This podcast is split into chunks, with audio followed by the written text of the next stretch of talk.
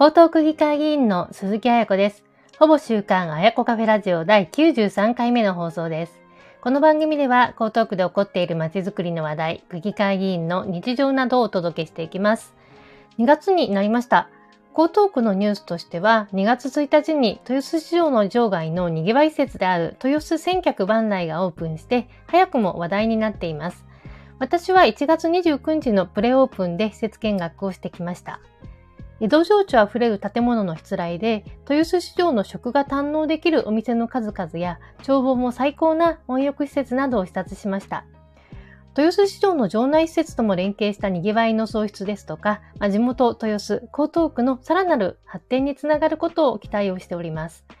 今回のほぼ週刊絢子カフェラジオでは、豊洲市場の場外ににがつついたちに新しくオープンした豊洲千客万来の魅力について、施設の紹介の他に、江東区として今後どのように盛り上げていくかということなどについてもお話をしていきます。とまずは豊洲千客万来について。豊洲市場に隣接する場外にありまして、ゆりかもめ市場前駅のにかいに直結する部分もにあります。ビーアールティー の停留所も近いです。築地の伝統も継承して、豊洲ならではの活気やにぎわいを生み出すということを目的に作られていて、市場の本体と連携したまちづくりや地域の活性化、インバウンドの外国人観光客の増加も目指した施設になっております。施設の構成としては、豊洲市場ならではの食が満喫できる食楽棟と、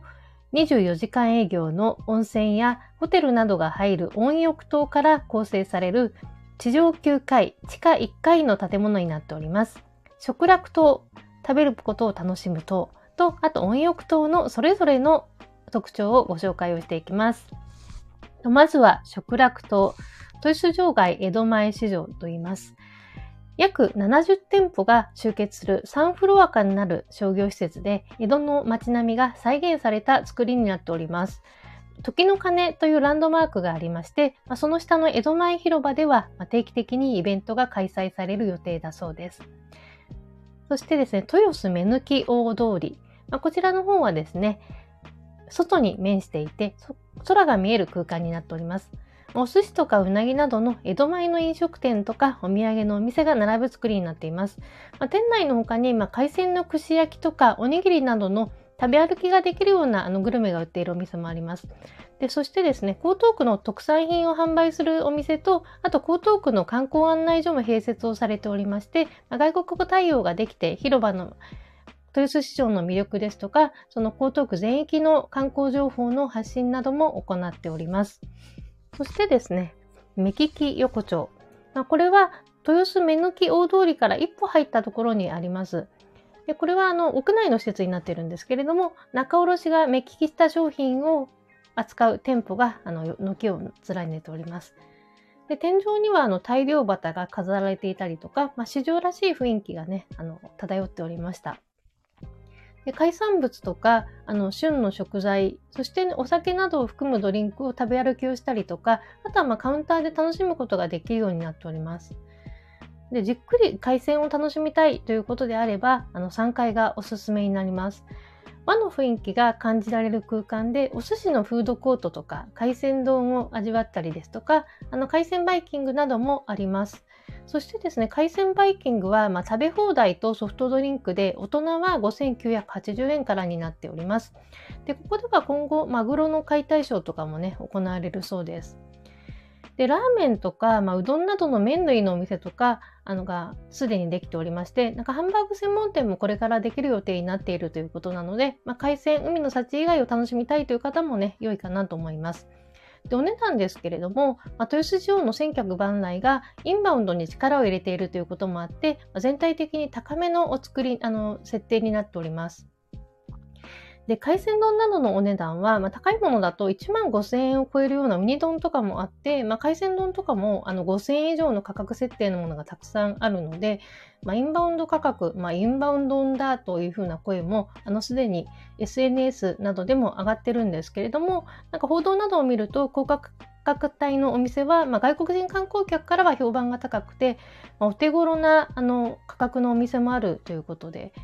あのこちらの安い方のお店にはあの外日本人のお客さんを中心に、まあ、長い列ができているということでした。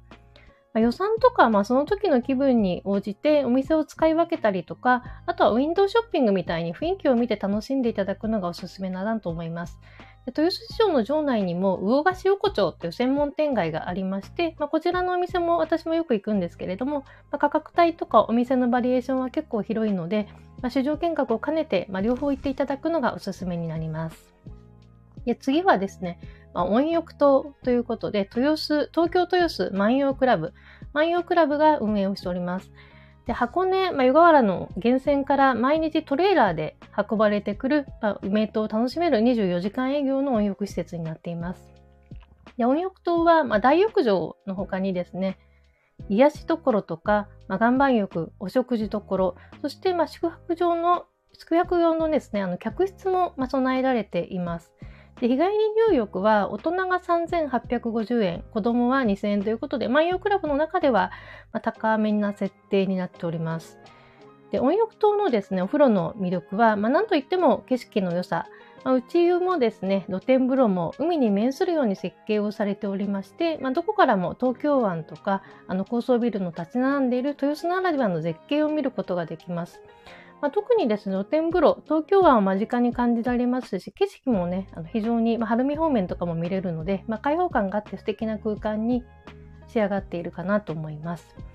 で、足湯があります。で、足湯は屋上の展望足湯庭園というのは、あのお金を払った施設利用者の方専用なんですけれども、はちかいにある足湯は、まあ、誰でも入れる無料の場所になっております。私も足湯は体験してみたんですけれども、まあ、どちらも景色が良くて、あの寒い中でも温まることができました。で、はちかいの誰でも入れる方の足湯庭園は、まあ、カフェとかダイニングも併設をされていて、あの私が行った時はまだオープンしてなかったんですけれども、おしゃれな空間であの人気スポットになるかなと思います。まあ、そして、まあ、サウナとか岩盤浴も充実をしていて、まあ、リラックスルームについては、まあ、複数の回にわたって用意をされていて、で、にかいが漫画がたくさんあって、蔵書数がいちまんさつということでした。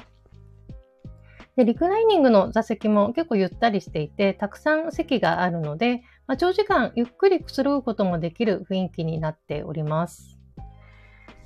最後ですけれども、まあ、豊洲市場と江東区の関わりについてということでお話ししたいと思います。まあ、豊洲市場が築地からまあ移転をしてきて、まあ、にがつついたちにようやくですね、豊洲市場千客万来がオープンするというのは、まあ、江東区にとっては本当に長い道のりでした。で、江東区議会としても、その市場移転の度重なる延期であったりとか、まあ、土壌汚染問題とか、交通対策の問題など、様々な課題に向き合ってきまして、まあ、東京都に対しても話し合いを議会の中でも重ねて、まあ、ついに千客万来説を迎えたということです。で、あの私もあの地元の豊洲在住のあの区議会議員としても、まあ、とてもあの感慨深く思っております。で、江東区、まあ、江東区議会では、豊洲市場の築地からの移転に対して、まあ、東京都ににせんじゅうななねんですねにあのみっつの約束というのをしたことがあります。まあ、ひとつは土壌汚染対策、そしてにばんめはにぎわいの創出、まあ、千客万来施設、この施設を開業するということです。まあ、そして交通対策、まあ、地下鉄はちごうせんをあの中心とする交通のあの便が良くなるあの地下鉄の延伸ということです。